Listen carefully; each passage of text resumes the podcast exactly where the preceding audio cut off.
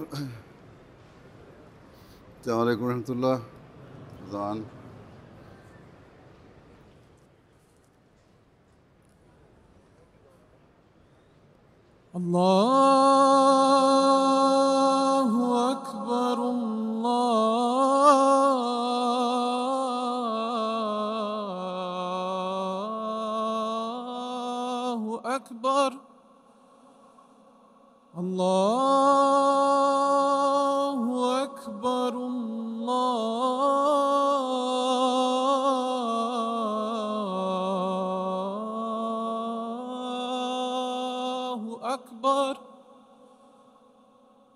أشهد أن لا إله إلا الله.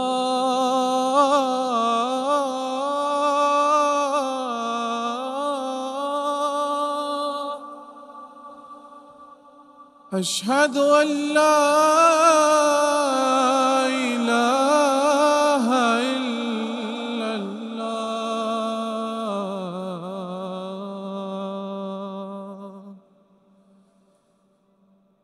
أشهد أن محمد رسول الله.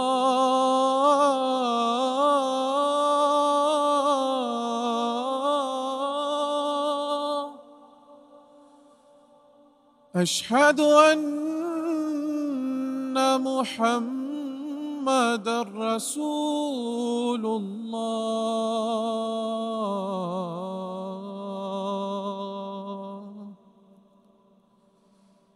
حي على الصلاة.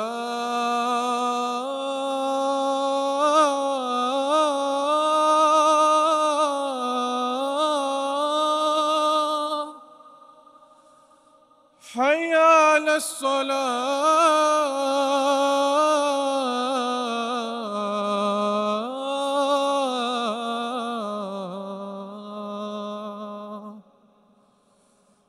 حي على الفلاح.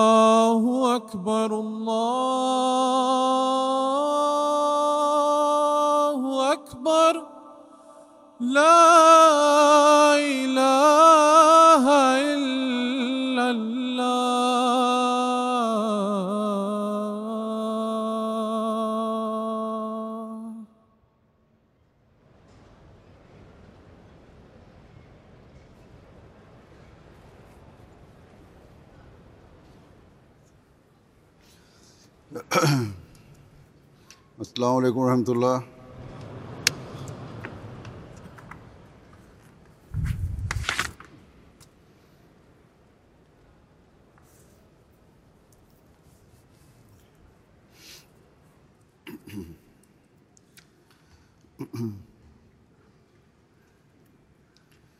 أشهد أن لا إله إلا الله. وحده لا شريك له. وأشهد أن محمدا عبده ورسوله. أما بعد فأعوذ بالله من الشيطان الرجيم. بسم الله الرحمن الرحيم. الحمد لله رب العالمين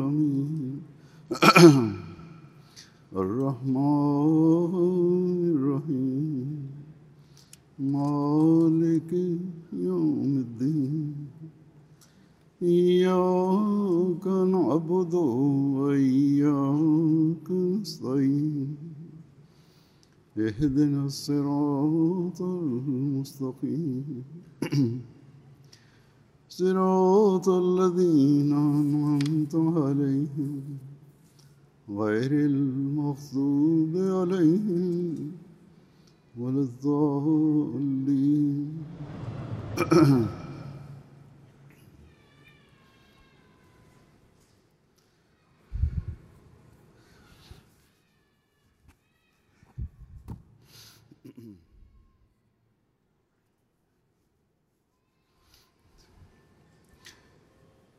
الحمد للہ آج جماعت احمدیہ جرمنی کا جلسہ سالانہ چار سال کی پابندیوں کے بعد اسی پیمانے پر منعقد ہو رہا ہے۔ اللہ تعالیٰ سب شاملین جلسہ کو جلسہ کے مقاصد کو حاصل کرنے والا بنائے اور وہ اس بات پر خوش نہ ہو جائیں کہ اللہ تعالیٰ نے ہمیں دوبارہ اکٹھا ہونے کا موقع دیا ہے، تو ایک دوسرے کو مل لیں گے،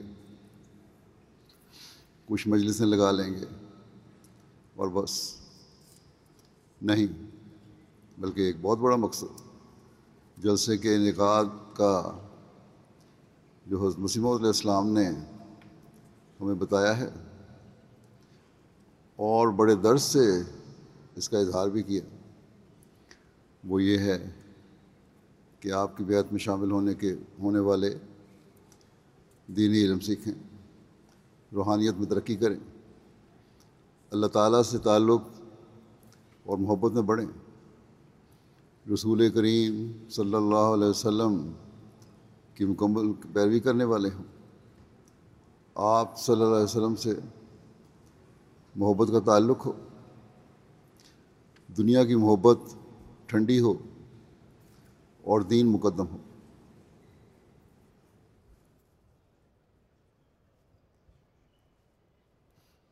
آپ علیہ السلام ایک موقع پر فرماتے ہیں، تمام مخلصین داخلین سلسلہ بیت اس عاجز پر ظاہر ہو کہ بیت کرنے سے غرض یہ ہے کہ تا دنیا کی محبت ٹھنڈی ہو اور اپنے مولا کریم اور رسول مقبول صلی اللہ علیہ وسلم کی محبت غالب آ جائے۔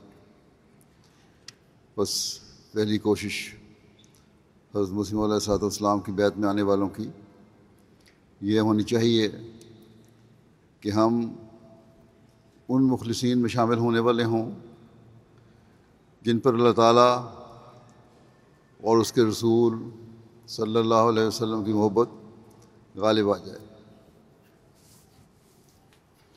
اور ہمارے ہر قول و فعل سے اس کا اظہار بھی ہوتا ہو۔ اس سال جماعت احمدیہ جرمنی میں جماعت احمدیہ کو جرمنی میں قائم ہوئے، سو سال بھی ہو گئے۔ ہیں جرمن جماعت کے افراد اس بات پر بڑے ایکسائٹیڈ بھی ہیں، خوش بھی ہیں کہ ہم اس سال جماعت کے قیام کے سو سال پورا ہونے پر جلسہ کر رہے ہیں۔ جو یہ سو سال کی جماعت کے قیام کا جلسہ ہے۔ بہت لوگ خوشی کا اظہار کرتے کرتے ہیں۔ یقیناً یہ خوشی کی بات ہے کہ اللہ تعالیٰ نے آج سے سو سال پہلے حضرت مسیم علیہ السلام کے ذریعے اسلام کا خوبصورت پیغام اس ملک میں پہنچایا۔ بلکہ آپ کی زندگی میں بھی یہاں پیغام آ چکا تھا۔ اس لیے پیغام آئے ہو تو سو سال سے زیادہ عرصہ ہو چکا ہے۔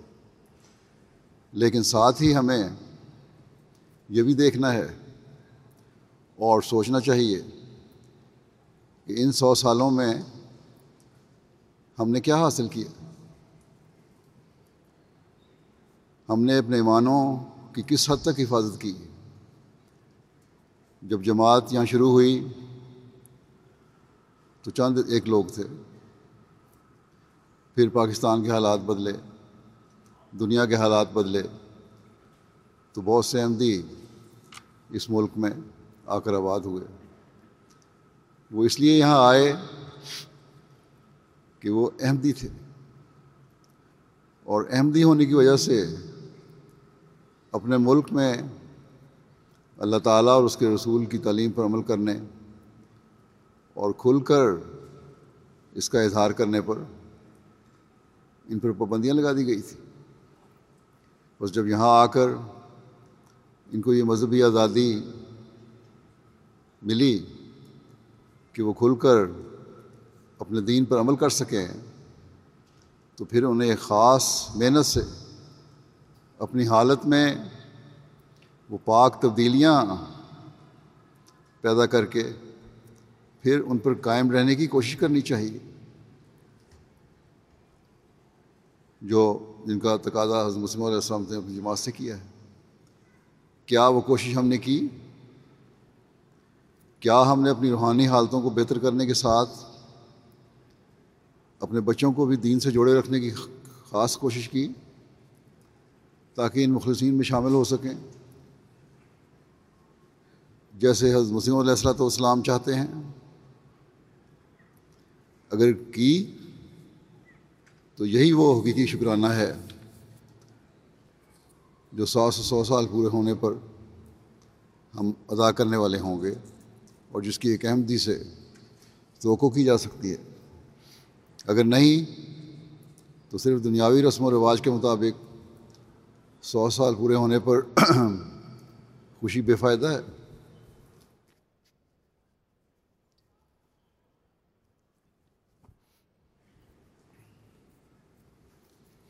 حضرت مسیم علیہ السلام نے متعدد جگہ اپنی بیت میں آنے والے والوں کو اپنے اندر پاک اور انقلابی تبدیلیاں پیدا کرنے کے لیے لاہ عمل دیا ہے۔ انہوں نے سائی فرمائی۔ بس اگر ہم حقیقی طور پر ان مخلصین میں شامل ہیں جو آپ کی بیت میں آئے، تو ہمیں پھر ہر وقت ان کی جگالی کرتے رہنا چاہیے۔ اور پھر اپنے کال و فیل کا اس کے ساتھ موازنہ بھی کرتے رہنا چاہیے۔ کہ کس حد تک ہم اس مقصد کو پورا کر رہے ہیں؟ جو حضرت مسیم علیہ السلام کی بیعت میں آنے کا مقصد ہے۔ کہیں ہم اس ترقی یافتہ دنیا میں آ کر اپنے اس مقصد کو بھول تو نہیں گئے؟ کہیں دنیا کی چکا چوند نے ہمیں بیت کے مقصد کو بھلانے والا تو نہیں بنا دیا؟ اگر بھلا دیا ہے، تو یہ سو سالہ جشن بے فائدہ ہے۔ ہمارے مقصد کی طرف رہنمائی کرنے والے، اس وقت میں حضرت مسیم علیہ السلاۃ والسلام کے بعض شہزاد آپ کے سامنے رکھوں گا، جو ہمیں ہمارے مقصد کی طرف رہنمائی کرنے والے ہیں۔ سب سے پہلے میں آپ علیہ السلام کو یہ ارشاد پیش کروں گا جس میں آپ نے فرمایا کہ ہماری بیت ہم سے کیا تقاضا کرتی ہے؟ فرماتے ہیں، یہ مت خیال کرو کہ صرف بیت کرنے سے، کر لینے سے ہی خدا راضی ہو جاتا۔ یہ تو صرف پوسٹ ہے، باہر کی کھال ہے، مغز تو اس کے اندر ہے۔ اکثر قانون قدرت یہی ہے کہ ایک چھلکا ہوتا ہے اور مغز اس کے اندر ہوتا ہے۔ چھلکا کوئی کام کی چیز نہیں ہے۔ مغز ہی لیا جاتا ہے۔ بعض ایسے ہوتے ہیں کہ ان میں مغز رہتا ہی نہیں۔ اور مرغی کے ہوائی انڈوں کی طرح جن میں نہ زردی ہوتی ہے، نہ سفیدی، جو کسی کام نہیں آ سکتے، اور ردی کی طرح پھینک دیے جاتے ہیں۔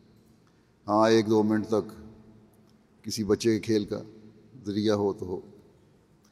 اسی طرح پر وہ انسان جو بیت اور ایمان کا دعویٰ کرتا ہے، اگر وہ ان دونوں باتوں کا مغز اپنے اندر نہیں رکھتا، تو اسے ڈرنا چاہیے کہ ایک وقت آتا ہے کہ وہ اس ہوائی انڈے کی طرح ذرا سی چوٹ سے چکنا چور ہو کر پھینک دیا جائے گا۔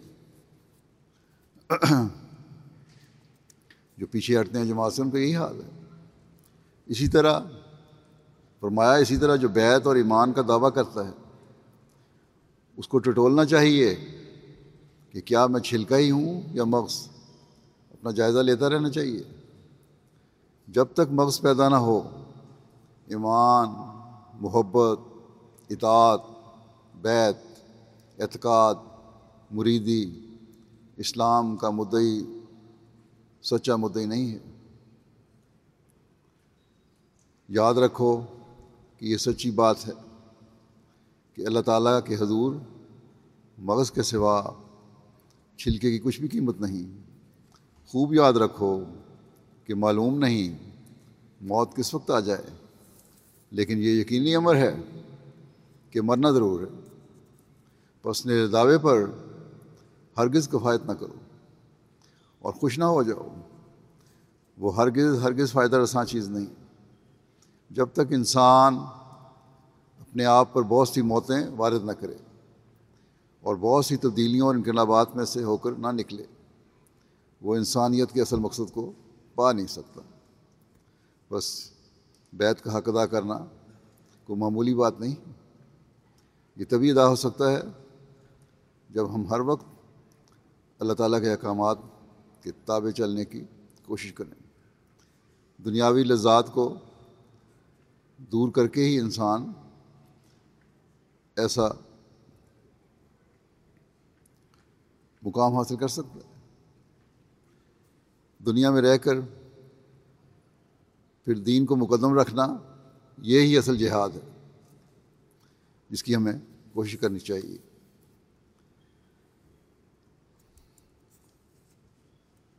دین کو دنیا پر مقدم کرنا کیا ہے؟ کیا دنیا کو بالکل ترک ترک کر دینا جی؟ کر دینا ہے۔ اس کی وضاحت فرماتے ہوئے فرماتے ہیں، میرا یہ مطلب ہرگز نہیں کہ مسلمان سست ہو جائیں۔ اسلام کسی کو سست نہیں بناتا۔ اپنی تجارتوں اور ملازمتوں میں بھی مصروف ہوں، مگر میں یہ نہیں پسند کرتا کہ خدا کے لیے کوئی وقت بھی ان کا خالی نہ ہو۔ ہاں تجارت کے وقت پر تجارت کریں اور اللہ تعالیٰ کے خوف و خشیت کو اس وقت بھی مد نظر رکھیں تاکہ وہ تجارت بھی ان کی عبادت کا رنگ اختیار کر لیں نمازوں کے وقت پر نمازوں کو نہ چھوڑیں۔ ہر معاملہ میں کوئی ہو، دین کو مقدم کریں۔ دنیا مقصود بذات نہ ہو، اصل مقصود دین ہو۔ پھر دنیا کے کام بھی دین ہی ہوں گے۔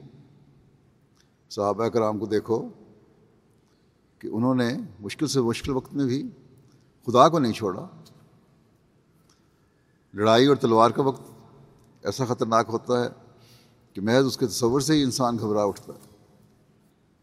وہ وقت جبکہ جوش اور غضب کا وقت ہوتا ہے، ایسی حالت میں بھی وہ خدا سے غافل نہیں ہوئے۔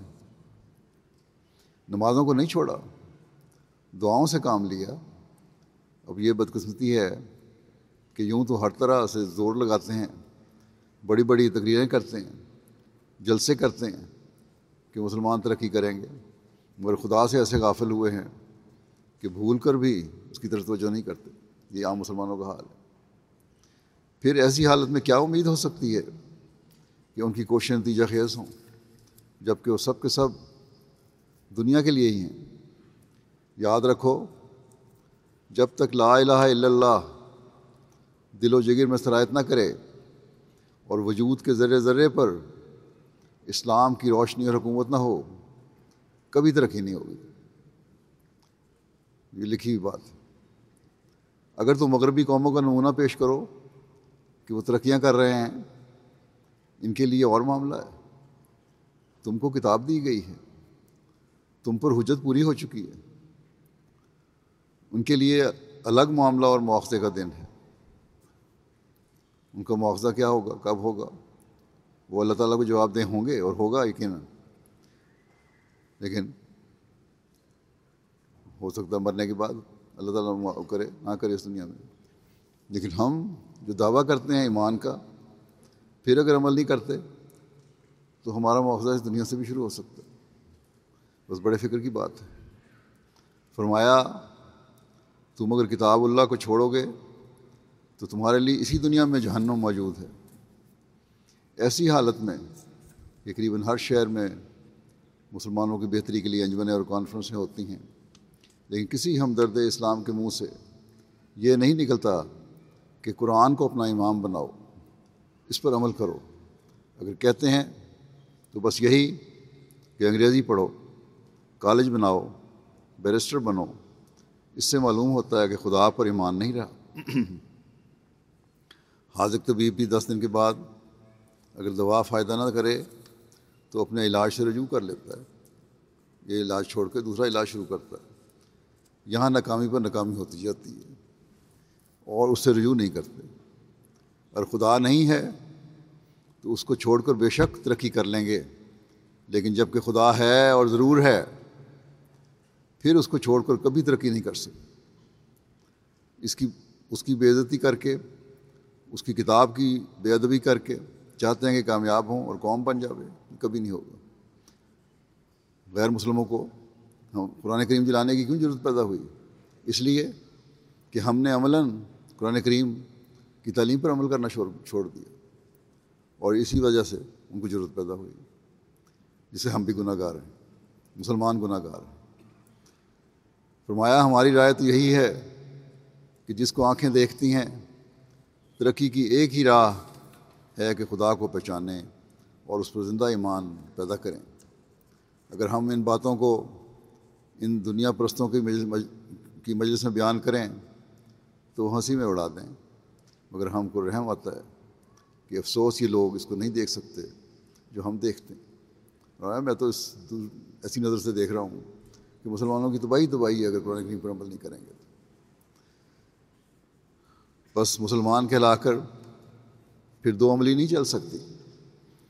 مسلمانوں کی حالت کا نقشہ ہمارے لیے کافی سبق ہے۔ نام تو دین کا لیتے ہیں، لیکن باتیں دنیا کی کرتے ہیں۔ جس کا نتیجہ یہ ہے کہ من حیث القوم ہر جگہ مسلمانوں کی حالت خستہ ہے۔ بس یہ بہت غور کا مقام ہے، بڑے فکر کا مقام ہے۔ پھر دین کو ہر حال میں دنیا پر مقدم کرنے کے بارے میں مزید ایک جگہ آپ نے یوں فرمایا، دیکھو، دو قسم کے لوگ ہوتے ہیں۔ ایک تو وہ جو اسلام قبول کر کے دنیا کے کاروبار اور تجارتوں میں مصروف ہو جاتے ہیں۔ شیطان ان کے سر پر سوار ہو جاتا ہے۔ میرا یہ مطلب نہیں کہ تجارت کرنی منع ہے۔ پہلی وضاحت سنوائی۔ نہیں، صحابہ تجارتیں بھی کرتے تھے، مگر دین کو دنیا پر مقدم رکھتے تھے۔ انہوں نے اسلام قبول کیا، تو اسلام کے متعلق سچا علم جو یقین سے ان کے دلوں کو لبریز کر دے، انہوں نے حاصل کیا۔ یہی وجہ تھی کہ وہ کسی میدان میں شیطان کے حملے سے نہیں ڈگمگائے۔ بس یہ ہر احمدی کے لیے رہنمائی اصول ہے، رہنما اصول۔ کوئی امر ان کی سچائی کے اظہار سے، ان کو سچائی کے اظہار سے نہیں روک سکا بدانت نہیں کھانی، اپنا دین نہیں چھپانا۔ فرمایا، میرا مطلب اس سے صرف یہ ہے کہ جو بالکل دنیا ہی کے بندے اور غلام ہو جاتے ہیں، گویا دنیا کے پرستار ہو جاتے ہیں، ایسے لوگوں پر شیطان، اپنا غلبہ اور قابو پا لیتا ہے۔ دوسرے وہ لوگ ہوتے ہیں جو دین کی ترقی کی فکر میں ہو جاتے ہیں۔ یہ وہ گروہ ہوتا ہے جو حزب اللہ کہلاتا ہے اور جو شیطان اس کے لشکر پر فتح پاتا ہے۔ دنیاوی حزب اللہ نہیں، لڑائیاں کرنے والے، جنگیں کرنے والے۔ یہ اللہ تعالیٰ سے تعلق پیدا کرنے والا گروہ ہے جو حزب اللہ کہلاتا ہے۔ جو شیطان سے اور اس کے لشکر پر فتح پاتا ہے، جو شیطان اور اس کے لشکر پر فتح پاتا ہے اور مال چونکہ تجارت سے بڑھتا ہے، اس لیے خدا تعالیٰ نے بھی طلب دین اور ترقی دین کی خواہش کو ایک تجارت ہی قرار دیا ہے۔ چنانچہ فرمایا فرمایا ہے حل عد اللہ تجارت تنجیکم من عذاب علیم۔ کیا میں تمہیں ایسی تجارت سے مطلع کروں جو تمہیں دردناک عذاب سے نجات دے۔ وہ کیا ہے؟ دین کی تجارت۔ فرمایا، سب سے عمدہ تجارت دین کی ہے، جو دردناک عذاب سے نجات دیتی ہے۔ بس میں بھی خدا تعالیٰ کے انہی الفاظ میں تمہیں یہ کہتا ہوں کہ حل عدالکم اللہ تجارت تنجی کم من عذاب علیم۔ میں زیادہ امید ان پر کرتا ہوں جو دینی ترقی اور شوق کو کم نہیں کرتے۔ جو اس شوق کو کم کرتے ہیں، مجھے اندیشہ ہوتا ہے کہ شیطان ان پر قابو نہ پالے۔ اس لیے کبھی سست نہیں ہونا چاہیے۔ ہر عمر کو جو سمجھ میں نہ آئے، پوچھنا چاہیے تاکہ معرفت میں زیادت ہو۔ پوچھنا حرام نہیں بحثیت انکار کے بھی پوچھنا چاہیے اور علمی ترقی کے بھی۔ اگر انکار کرنا ہے کسی بات کا، تب بھی پوچھو، سوال تو کرو، جواب تو حاصل کرو۔ اور علمی ترقی کے لیے پوچھنا چاہیے۔ جو علمی ترقی چاہتا ہے، اس کو چاہیے قرآن شریف کو غور سے پڑھیں، جہاں سمجھ میں نہ آئے، دریافت کریں۔ اگر بعض معارف سمجھنا نہ، سمجھ نہ سکے، تو دوسروں سے دریافت کر کے فائدہ پہنچائے قرآن شریف ایک دینی سمندر ہے، جس کی تہ میں بڑے بڑے نایاب اور بے بہا بے بہا گوہر موجود ہیں۔ بس دین کا علم کا علم حاصل کرنے کے لیے۔ قرآن کریم کی رہنمائی کو پکڑنا ضروری ہے۔ اور یہ قرآن کریم بھی صحیح رہنمائی کرے گا۔ اور یہی طریقہ ہے جو دین کو دنیا پر مقدم کرنے کی طرف رہنمائی کرے گا۔ بس ہمیں جائزہ لینا چاہیے۔ کہ کتنے ہیں جو غور کر کے قرآن کریم کو پڑھتے ہیں، اس کی تلاوت کرتے ہیں اور پھر اس پر عمل کرنے کی کوشش کرتے ہیں۔ آپ یہ توجہ دلاتے ہوئے کہ قرآن شریف کے ہم پر بہت احسانات ہیں۔ اس کو، اس لیے اس کو بہت غور سے اور توجہ سے پڑھنا چاہیے۔ فرماتے ہیں، بس یاد رکھنا چاہیے کہ قرآن کریم، قرآن شریف پہلی کتابوں اور نبیوں پر، قرآن شریف نے پہلی کتابوں اور نبیوں پر احسان کیا، جو ان کی تعلیموں کا، کو جو قصہ کے رنگ میں تھیں، علمی رنگ میں دے دیا ہے۔ میں سچ سچ کہتا ہوں کہ کوئی شخص ان قصوں اور کہانیوں سے نجات نہیں پا سکتا۔ جب تک وہ قرآن شریف کو نہ پڑھے، کیونکہ قرآن شریف ہی کی یہ شان ہے کہ وہ انہ لقول فصل و ماہ و حضل یہ فیصلہ کرنے والی والا قول ہے۔ اور فضول باتیں نہیں ہیں اس میں۔ وہ میزان مہمن نور اور شفا اور رحمت ہے، جو لوگ قرآن شریف کو پڑھتے اور اسے قصہ سمجھتے ہیں، انہوں نے قرآن شریف کو نہیں پڑھا، بلکہ اس کی بے حرمتی کی ہے۔ ہمارے مخالف کیوں ہماری مخالفت میں اس قدر تیز ہوئے ہیں؟ صرف اس لیے کہ ہم قرآن شریف کو جیسا کہ خدا تعالیٰ نے فرمایا کہ وہ سراسر نور، حکمت اور معرفت ہے، دکھانا چاہتے ہیں اور وہ کوشش کرتے ہیں کہ قرآن شریف کو ایک معمولی قصے سے بڑھ کر وقت نہ دیں۔ ہم اس کو گوارہ نہیں کر سکتے۔ خدا تعالیٰ اپنے فضل سے، خدا تعالیٰ نے اپنے فضل سے ہم پر کھول دیا ہے کہ قرآن شریف ایک زندہ اور روشن کتاب ہے۔ اس لیے ہم اس کی مخالفت کی کیوں پرواہ کریں؟ غرض میں بار بار اس عمر کی طرف ان لوگوں کو جو میرے ساتھ تعلق رکھتے ہیں نصیحت کرتا ہوں کہ خدا تعالیٰ نے اس سلسلہ کو کشف حقائق کے لیے قائم کیا ہے، حقائق کے ظاہر کرنے کے لیے، بتانے کے لیے ظاہر کیا ہے، کیونکہ بدوں اس کے عملی زندگی میں کوئی روشنی اور نور پیدا نہیں ہو سکتا۔ اور میں چاہتا ہوں کہ عملی سچائی کے ذریعے اسلام کی خوبی دنیا پر ظاہر ہو، جیسا کہ خدا نے مجھے اس کام کے لیے معمور کیا ہے۔ اس لیے قرآن شریف کو کثرت سے پڑھو، مگر میرا قصہ سمجھ کر نہیں۔ بلکہ ایک فلسفہ سمجھ کر، بس قرآن کریم کو سمجھنا بہت ضروری ہے۔ بہت سے سوال اکثر احمدی جی کرتے ہیں۔ اگر وہ قرآن کریم کو غور سے پڑھیں تو وہیں ان کو ان کے جواب بھی مل جائیں گے۔ مختلف فنکشن میں جو قرآن کے حوالے سے بات کی جاتی ہے تو سننے والے متاثر ہوتے ہیں۔ اسلام کی خوبیوں کے موترف ہوتے ہیں۔ بس اعتماد کے ساتھ ہر احمدی کو قرآن کریم کو استعمال کرنا چاہیے۔ جہاں یہ ہماری تربیت کے لیے رہنما ہے، وہاں غیروں کے اعتراضوں کے جواب دینے کے لیے بھی ایک زبردست ہتھیار ہے۔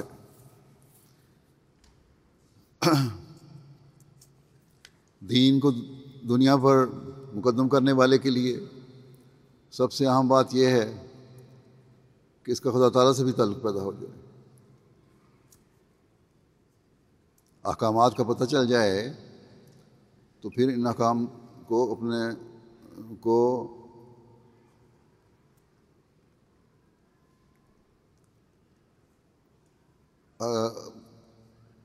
ان احکامات کو دینے والے سے بھی تعلق ہونا چاہیے۔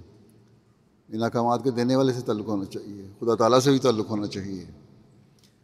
اور یہ تعلق عبادت سے پیدا ہوتا ہے۔ اور عبادت کا اسلام میں بہترین ذریعہ نماز ہے۔ بس ہر احمدی کو یہ جائزہ لینا چاہیے کہ اس کی نماز کی کیا حالت ہے۔ اگر ہماری یہ حالت درست ہو گئی اور ہمارا اللہ تعالیٰ سے اس طرح تعلق قائم ہو گیا، تو پھر ہی وہ حالت ہے جب ہم، جب ہمیں حقیقی خوشی ملے گی۔ مسلم فرماتے ہیں میرا مدد تو یہ ہے کہ جس کو بلا سے بچنا ہو، وہ پوشیدہ طور پر خدا سے صلاح کر لے اور اپنی ایسی تبدیلی کر لے کہ خود اسے محسوس ہوئے کہ میں وہ نہیں ہوں۔ خدا تعالیٰ قرآن کریم میں فرماتا ہے، ان اللہ لا یغیر ما، ان اللہ لا یغیر ما بے قومن حتیٰ یغیر ما بے انفسم یعنی یقین اللہ تعالیٰ کسی قوم کی حالت نہیں بدلتا جب تک خود اسے تبدیل نہ کریں، جو ان کے نفسوں میں ہے، جو ان کے دلوں میں ہے۔ فرمایا، سچے مذہب کی جڑ خدا پر ایمان ہے۔ اور خدا پر ایمان چاہتا ہے کہ سچی پرہیزگاری ہو، خدا کا خوف ہو۔ تقوی والے کو، تقوی والے کو خدا تعالیٰ کبھی ضائع نہیں کرتا۔ وہ آسمان سے اس کی مدد کرتا ہے، فرشتے اس کی مدد کو اترتے ہیں۔ اس سے بڑھ کر کیا ہوگا کہ متقی سے معجزہ ظاہر ہوتے ہیں معجزہ ظاہر ہو جاتا ہے۔ اگر انسان خدا تعالیٰ کے ساتھ پوری صفائی کر لے اور ان افعال اور اعمال کو چھوڑ دے جو اس کی نارضامندی کا موجب ہیں، تو وہ سمجھ لے کہ ہر ایک کام برکت سے طے پا جائے گا۔ ہمارا ایمان تو آسمانی کاروائیوں ہی پر ہے۔ آسمان سے کام ہوں گے تو ہوں گے، اور کوئی ذریعہ نہیں۔ یہ سچی بات ہے کہ اگر خدا تعالیٰ کسی کا ہو جائے تو سارا جہان اپنی مخالفت سے کچھ بھی بگاڑ نہیں سکتا۔ جس کو خدا محفوظ رکھنا چاہے، اس کو گزند پہنچانے والا کون ہو سکتا ہے؟ بس خدا پر بھروسہ کرنا ضروری ہے۔ فرمایا، بس خدا پر بھروسہ کرنا ضروری ہے۔ اور یہ بھروسہ ایسا ہونا چاہیے کہ ہر ایک شے سے بکلی یاس ہو۔ اسباب ضروری ہیں، مگر خل کے اسباب بھی تو خدا تعالیٰ ہی کے ہاتھ میں ہے وہ ہر ایک سبب کو پیدا کر سکتا ہے۔ اس لیے اسباب پر بھی بھروسہ نہ کرو۔ اور یہ بھروسہ یوں پیدا ہوتا ہے کہ نمازوں کی پابندی کرو اور نمازوں میں دعاؤں کا التظام رکھو۔ ہر ایک قسم کی لفظ سے بچنا چاہیے اور ایک نئی زندگی کی بنیاد ڈالنی چاہیے۔ یہ یاد رکھو، عزیز بھی ایسے دوست نہیں ہوتے جیسے خدا عزیز ہوتا ہے، وہ راضی ہو تو کل جہان راضی ہو جاتا ہے۔ اگر وہ کسی پر رضامندی ظاہر کرے تو الٹے اسباب کو سیدھا کر دیتا ہے۔ بگڑے کام بھی بن جاتے ہیں۔ مضر کو مفید بنا دیتا ہے۔ یہی تو اس کی خدائی ہے۔ ہاں یہ بات بھی یاد رکھنے کے قابل ہے کہ جس کے لیے دعا کی جاتی ہے، اس کو ضروری ہے کہ خود اپنی صلاحیت میں مشغول رہے۔ دعا کے لیے کہتے ہیں دعا کے ساتھ ساتھ اپنی صلاحیت میں خود بھی، اپنی اصلاح کرنے میں خود بھی مشغول ہونا پڑے گا۔ اگر وہ کسی اور پہلو سے خدا کو ناراض کر دیتا ہے، تو دعا کے اثر کو روکنے والا ٹھہرتا ہے مصنون طریق پر اسباب سے مدد لینا گناہ نہیں ہے، مگر مقدم خدا کو رکھے اور ایسے اسباب اختیار نہ کرے جو خدا تعالیٰ کی ناراضی کا موجب ہوں۔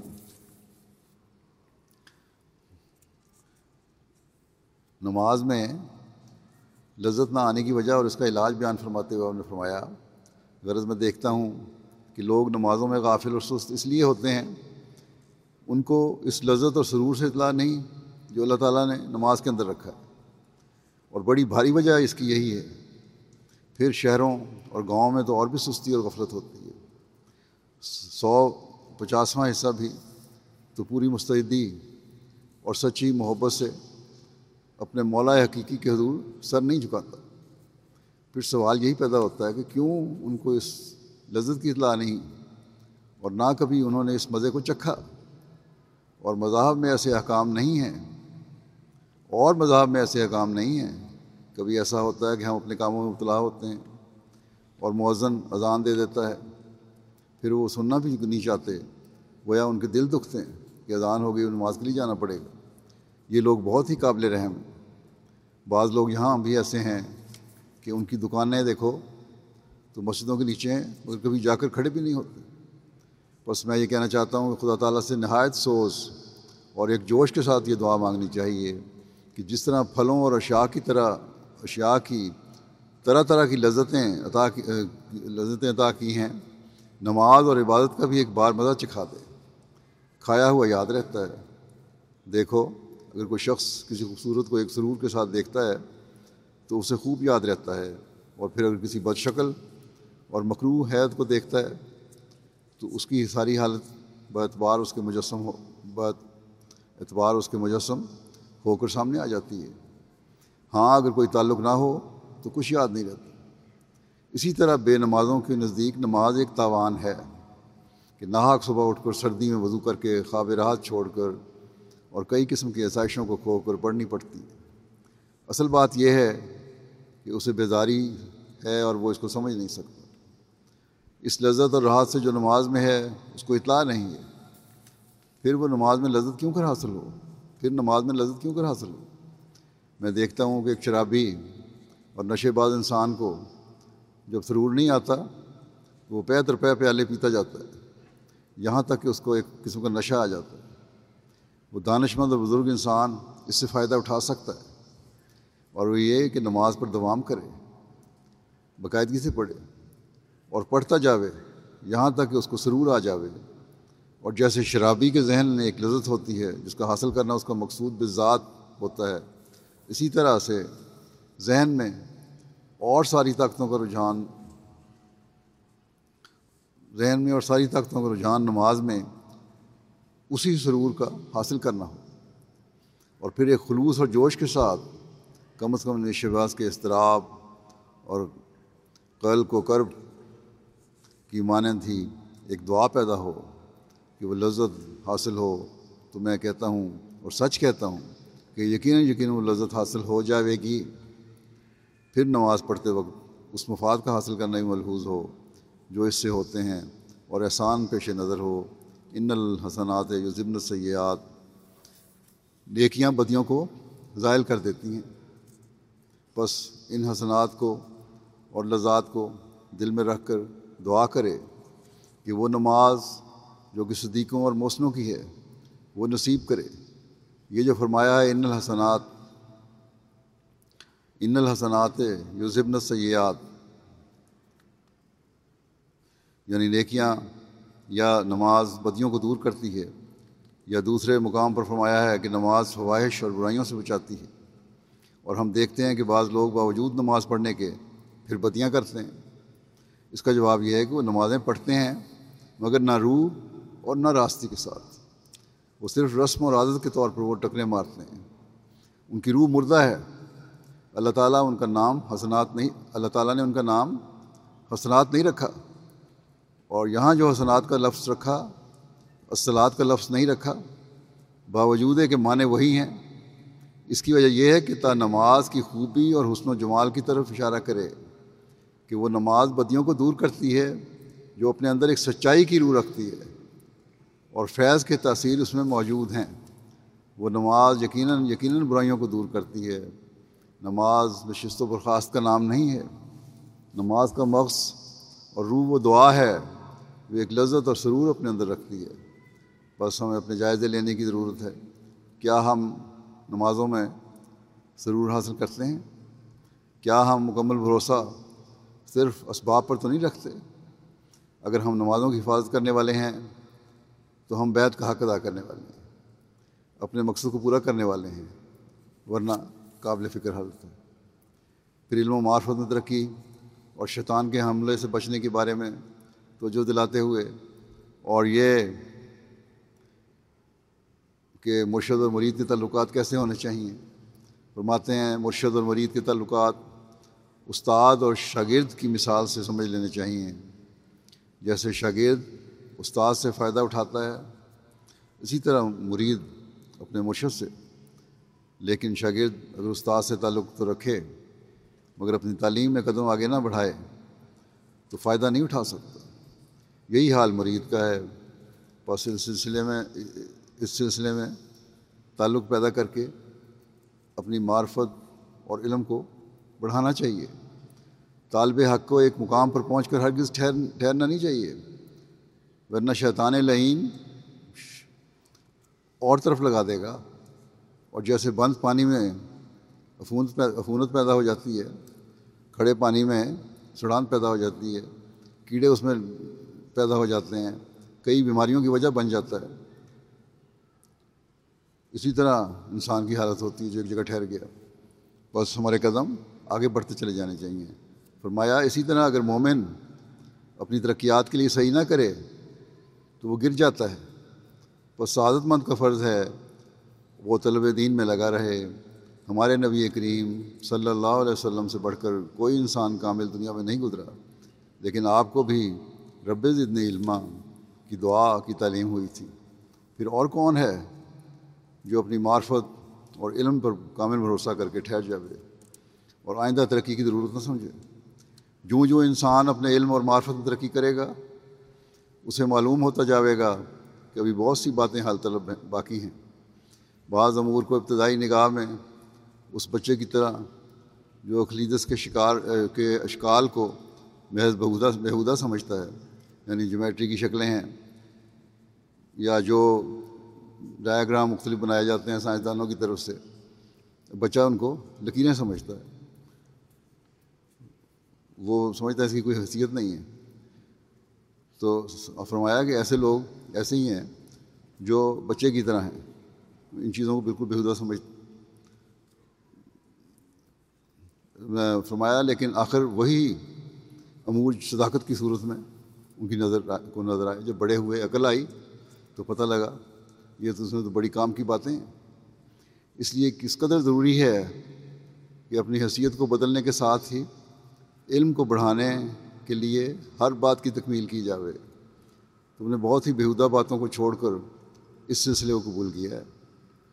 فرمایا، بہت سی بےحدہ باتوں کو چھوڑ کر اس سلسلے کو قبول کیا ہے۔ اگر تم اس کی بابت پورا علم اور بصیرت حاصل نہیں کرو گے تو اس سے تمہارا کیا فائدہ ہوگا؟ تمہارے یقین اور معرفت میں قوت کیوں کر پیدا ہوگی؟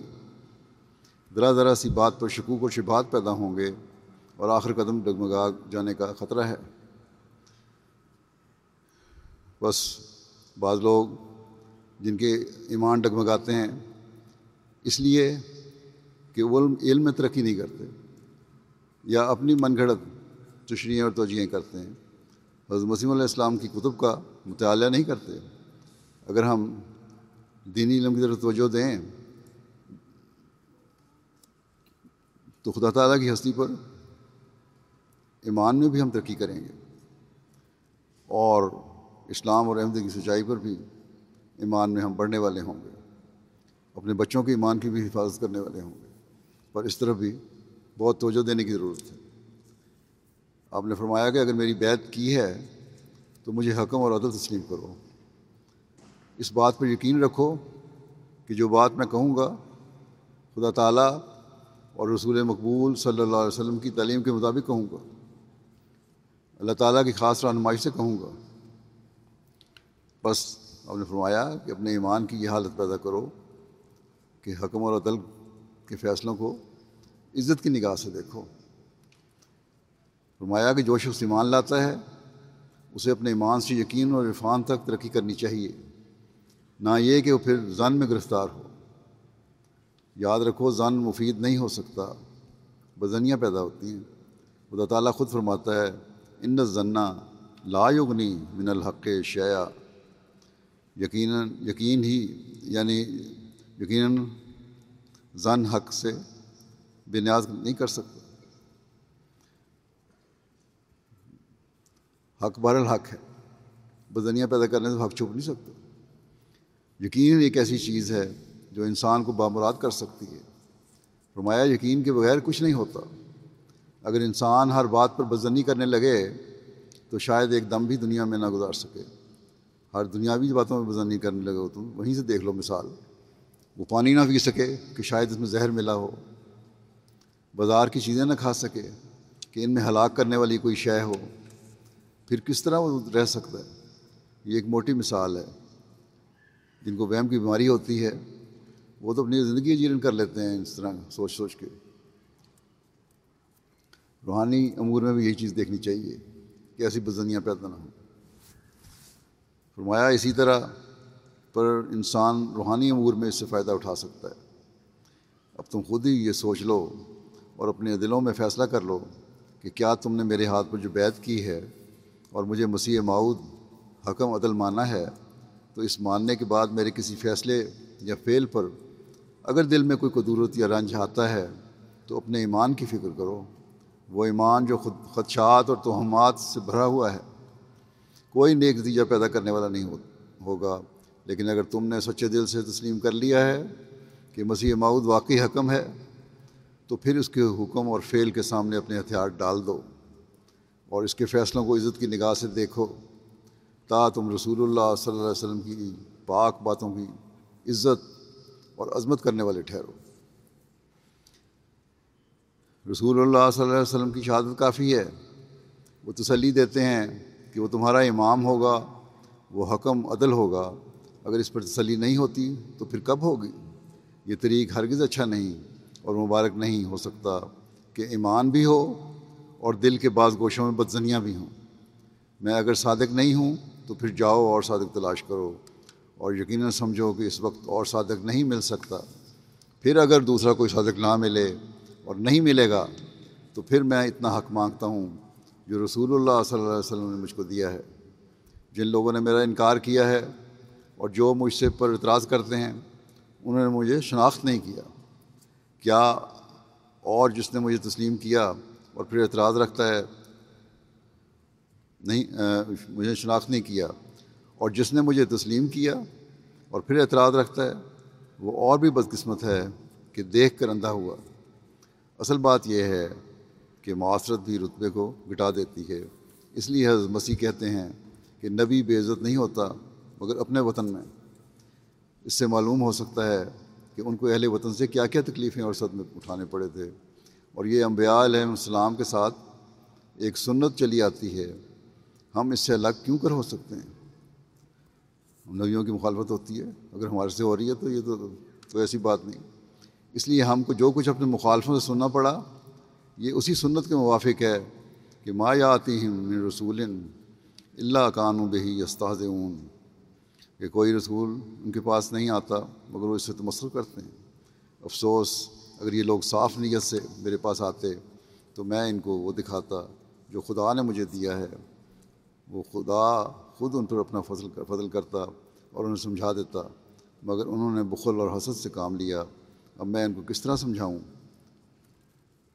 اب بھی یہ لوگ ایک سو تیس سال، بتیس سال ہونے لگے۔ نشانات دیکھ کے بھی سب حاصل نہیں کرتے۔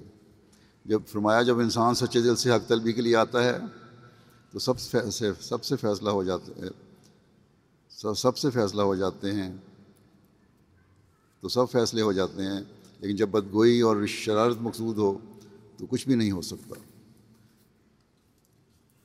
فرماتے ہیں کہ حجب الکرامہ میں ابن عربی کے حوالے سے لکھا ہے کہ مسیح ماؤ جب آئے گا، تو اسے مفتری اور جاہل ٹھہرایا جائے گا۔ یہاں تک بھی کہا جائے گا کہ وہ دین کو تغیر کرتا ہے۔ اس وقت ایسا ہی ہو رہا ہے، اس وقت ایسا ہی ہو رہا ہے۔ اس قسم کے الزام مجھے دیے جاتے ہیں۔ ان شبہات سے انسان تب نجات پا سکتا ہے جب وہ اپنے اشتہاد کی کتاب ڈھانپ لے اور اس کے بجائے وہ یہ فکر کرے کہ کیا یہ سچا ہے یا نہیں۔ بعض امور بے شک سمجھ سے بالا تر ہوتے ہیں، لیکن جو لوگ پیغمبروں پر ایمان لاتے ہیں، وہ حسن زن اور صبر اور استقلال سے ایک وقت کا انتظار کرتے ہیں تو اللہ تعالیٰ ان پر اصل حقیقت کو کھول دیتا ہے۔ رسول اللہ صلی اللہ علیہ وسلم کے وقت صحابہ سوال نہ کرتے تھے، بلکہ منتظر رہتے تھے کہ کوئی آ کر سوال کرے تو فائدہ اٹھاتے تھے۔ ورنہ خود خاموش، سر تسلیم خم کیے ہوئے بیٹھے رہتے تھے اور جرت سوال کرنے کی نہ کرتے تھے۔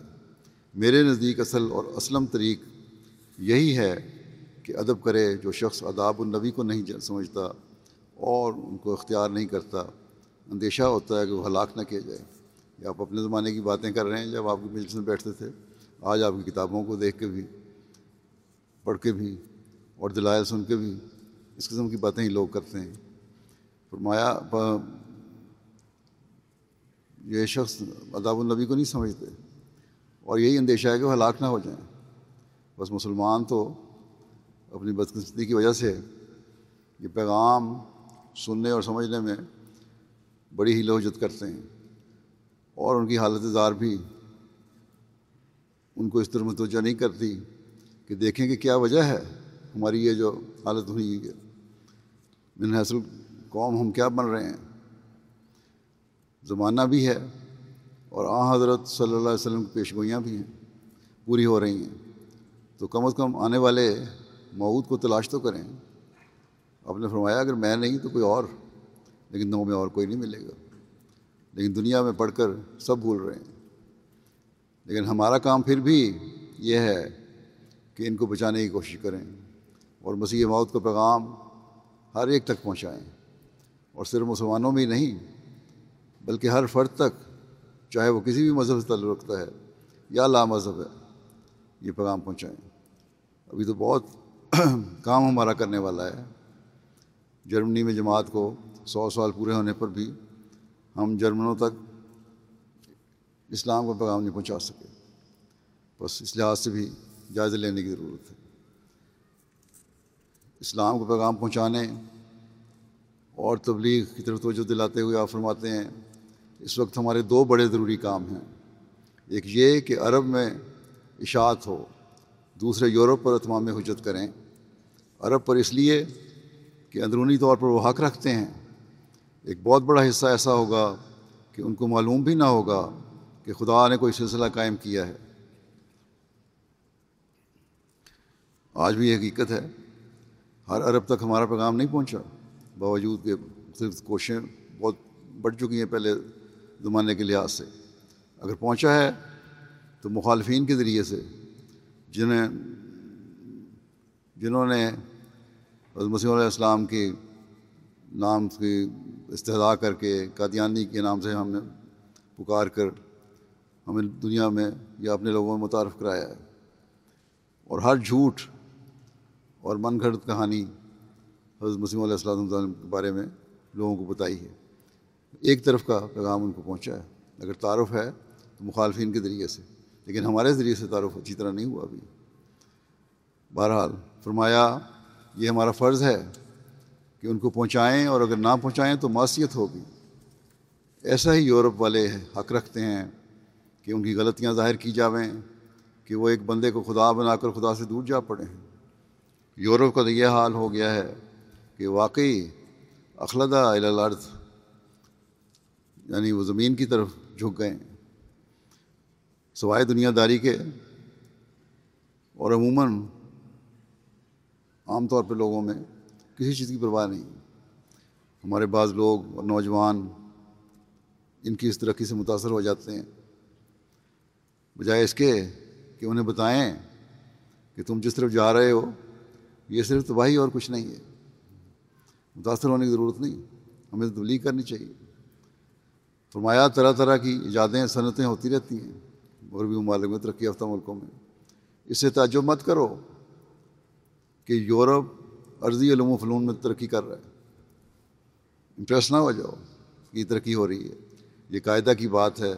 جب آسمانی علوم کے دروازے بند ہو جاتے ہیں تو پھر زمین ہی کی باتیں سوجا کرتی ہیں۔ یہ کبھی ثابت نہیں ہوا کہ نبی بھی کلیں بنایا کرتے تھے پرزے بنایا کرتے تھے یا ان کی ساری کوششیں اور ہمتیں عرضی ایجادات کی ہوتی تھیں۔ بس یہ بات ہے جو ہم میں سے ہر ایک کے ذہن میں گڑ جانی چاہیے کہ ہم نے دنیا کمانے کے لیے احمدیت قبول نہیں کی، بلکہ خدا تعالیٰ سے زندہ تعلق پیدا کرنے کے لیے احمدی، احمدیت قبول کی ہے اور یہ پیغام ہم نے دنیا والوں کو پہنچانا بھی ہے۔ یہی چیز ہے جو ہماری دنیا و آخرت سنوارنے والی ہوگی۔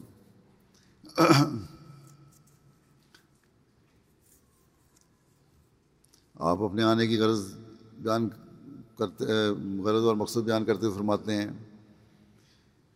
میرے آنے کی اصل غرض اور مقصد یہی ہے کہ توحید اخلاق اور روحانیت کو پھیلاؤں۔ توحید سے مراد یہ ہے کہ خدا تعالیٰ ہی کو اپنا مطلوب، مقصود اور محبوب اور متع یقین کر لیا جاوے۔ موٹی موٹی بات پر، موٹی موٹی بت پرستی اور شرک سے لے کر اسباب پرستی کے شرک اور باریک شرک اپنے نفس باریک شرک اپنے نفس کو بھی کچھ نہ سمجھ سمجھ لینے تک دور کر دے۔ ہر بات میں اپنے نفس کا بھی شرک شامل نہ ہو، کسی باریک باریک چیز کا بھی شرک شامل نہ ہو۔ یہ توحید ہے۔ جس میں دنیا گرفتار ہو گئی ہے آج کل، اس سے بچنا ہے۔ اور اخلاق سے مراد یہ ہے کہ جس قدر قوا انسان لے کر آیا ہے، اس کو اپنے محل اور موقع پر خرچ کیا جاوے۔ یہ نہیں کہ بعض کو بالکل بیکار چھوڑ دیا جاوے اور بعض پر بہت زور دیا جاوے۔ مثلاً اگر کوئی ہاتھ کو بالکل کاٹ دے تو کیا اس سے کوئی خوبی پیدا ہو سکتی ہے؟ ہرگز نہیں، بلکہ سچے اور کامل اخلاق یہی ہیں کہ جو قوتیں اللہ تعالیٰ نے دے رکھی ہیں، ان کو اپنے محل پر ایسے خرچ، طور سے خرچ کیا جاوے کہ جس میں افراد اور تفریح پیدا نہ ہو۔ افراد یہ ہے کہ مثلا جس کو قوت شامہ میں افراد ہو تو حدت الحص کی مرض ہو جاوے گی۔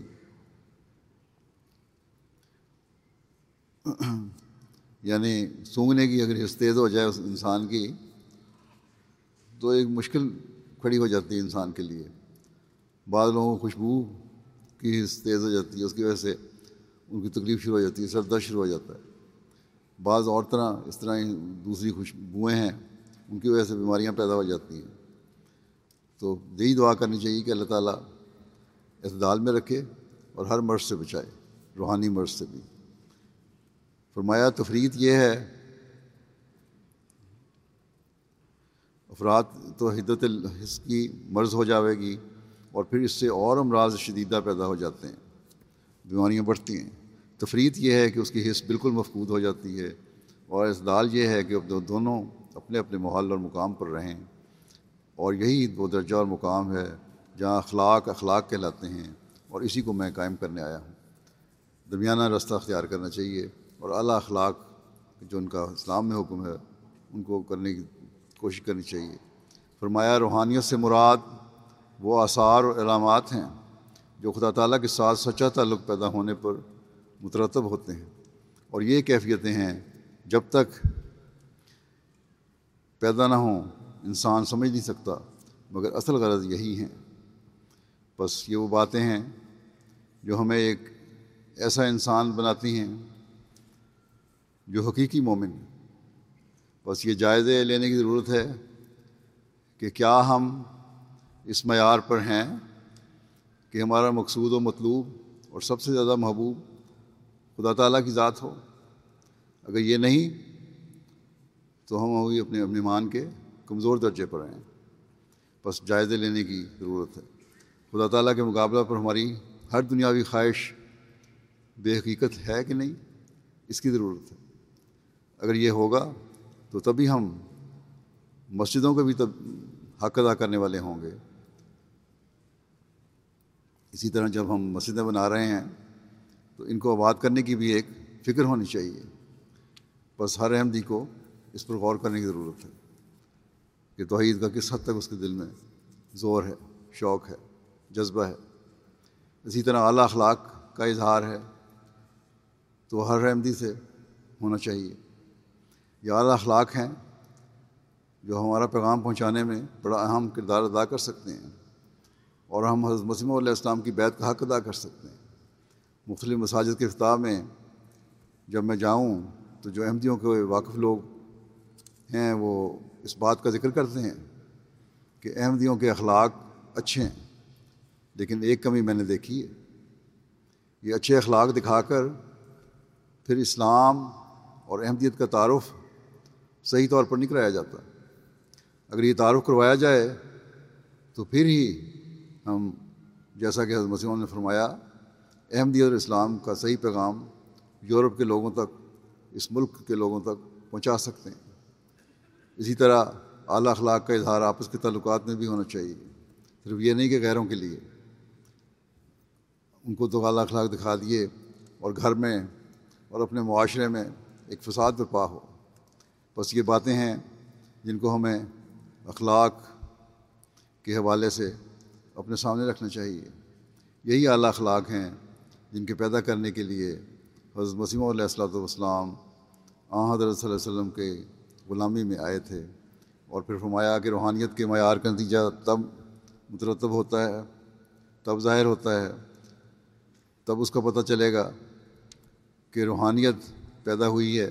جب حقوق اللہ اور حقوق العباد کی ادائیگی کے اعلیٰ معیار قائم ہوں گے اپنوں اور غیروں کو ایک حسن ہمارے اندر نظر آ رہا ہوگا۔ ہمارے بچے ہمارے سے سبق لینے والے ہوں گے۔ تبھی ہم کہہ سکیں گے کہ ہم یہ معیار حاصل کرنے والے ہیں۔ امیر صاحب، جرمنی نے گزشتہ دنوں مجھ سے، گزشتہ دنوں مجھ سے پوچھ رہے تھے کہ ہمارا اگلی صدی کا ٹارگٹ کیا ہوں؟ کیا ہے؟ پہلی بات تو یہ ہے کہ جن چند باتوں کا میں نے ذکر کیا ہے ساری باتیں نہیں ہیں، چند باتیں ہیں۔ جن کی طرف حضرت مسیم علیہ السلام نے ہمیں توجہ دلائی ہے۔ کیا یہ ہم نے اس گزری ہوئی صدی میں حاصل کر لی ہے؟ کیا ہمارا خدا تعالیٰ سے پختہ تعلق پیدا ہو گیا ہے؟ کیا ہمارا، ہماری نمازوں کے اعلیٰ معیار قائم ہو گئے ہیں؟ کیا ہم نماز کے اوقات میں دنیاوی کاموں کو چھوڑ کر نماز کے لیے حاضر ہو جاتے ہیں یا صرف مسجدیں بنانے پر ہی زور ہے؟ کیا ہم قرآن کریم کی تلاوت میں باقاعدہ ہیں؟ کیا ہم قرآن احکامات کو تلاش کر کے ان پر عمل کرنے کی کوشش کرتے ہیں؟ کیا ہم اپنے بچوں کو دین سے جوڑنے کے لیے بھرپور کوشش کر رہے ہیں؟ کیا ہمیں صرف اپنے بچوں کی دنیاوی تعلیم کی فکر ہے یا ان کی دین کی بھی فکر ہے؟ کیا ہمارے اعلیٰ اخلاق آپس کے تعلقات میں وہ معیار حاصل کر چکے ہیں؟ جو رحما و بینا ہوں کا نظارہ نظر دکھائیں ہمیں، کیا اعلیٰ اخلاق کے نمونے غیروں پر ظاہر کر کے انہیں اسلام کی خصوصی تعلیم سے ہم آگاہ کر رہے ہیں؟ یا صرف کہیں اعلیٰ اخلاق دکھا کر ہم یہ بتا رہے ہیں کہ ہم پرامن لوگ ہیں؟ بہت سی جگہوں پر جب مجھے غیروں سے کچھ کہنے کا موقع ملا تو اکثر لوگوں نے یہی کہا ہے کہ ہمیں اسلام کی اس خوبصورت تعلیم کا پہلی دفعہ علم ہوا ہے۔ اس سے صاف ظاہر ہے کہ آپ اپنے تعلقات اور اخلاق اسلام کو پیغام پہنچانے کے لیے استعمال نہیں کر رہے جس طرح کرنے چاہیے۔ لاکھوں کی تعداد میں پمفلٹ تقسیم کرنے کا کیا فائدہ؟ ہے جب اس سے اسلام کی تعلیم کا تعارف ہی لوگوں میں نہ ہو۔ بس پہلے یہ جائزہ لیں۔ کہ حقوق اللہ اور حقوق العباد کے معیاروں کو کس حد تک ہم نے حاصل کر لیا اگر حاصل کر لیا ہے، جو میرے نزدیک ابھی حاصل نہیں ہوا، تو پھر اور خود اپنے جائزے سے ہر ایک کو پتہ لگ جائے گا، میرے کہنے کی ضرورت نہیں تو پھر اگلی صدی کا نیا ٹارگٹ کیا ہے؟ اگلی صدی کا ٹارگٹ یہی مختصر لائے عمل ہے، جو حضرت مسیم علیہ السلام کے ارشادات کی روشنی میں میں نے بیان کیا ہے۔ ہم یہ دعویٰ لے کر اٹھے ہیں کہ ہم نے دنیا کے لیے کے دل جیتنے ہیں۔ اس دنیا کو خدا تعالیٰ کی بادانیت کا قائل کرنا ہے۔ دنیا کو آ حضرت صلی اللہ علیہ وسلم کے قدموں میں لا کر ڈالنا ہے۔ بس اس حوالے سے ہم میں سے ہر ایک کو اپنے جائزے لینے چاہیے اور ایک نئے عزم کے ساتھ جرمنی میں جماعت احمدیہ کی نئی صدی میں داخل ہونا چاہیے۔ جرمنی کی جماعت احمدیہ کو نئی صدی میں داخل ہونا چاہیے کہ ہم دین کو دنیا پر مقدم رکھتے ہوئے اپنے اس مقصد کو حاصل کرنے کی بھرپور کوشش کریں گے اور اپنی اولادوں اور نسلوں کو بھی نصیحت کرتے رہیں گے کہ اور ان کی کرتے رہیں گے اور ان کی اس طرح تربیت کریں گے کہ اللہ تعالیٰ سے تعلق یہ جاگ ایک نسل سے دوسری نسل میں لگتی چلی جائے۔ اللہ تعالیٰ ہمیں اس کی توفیق عطا فرمائے۔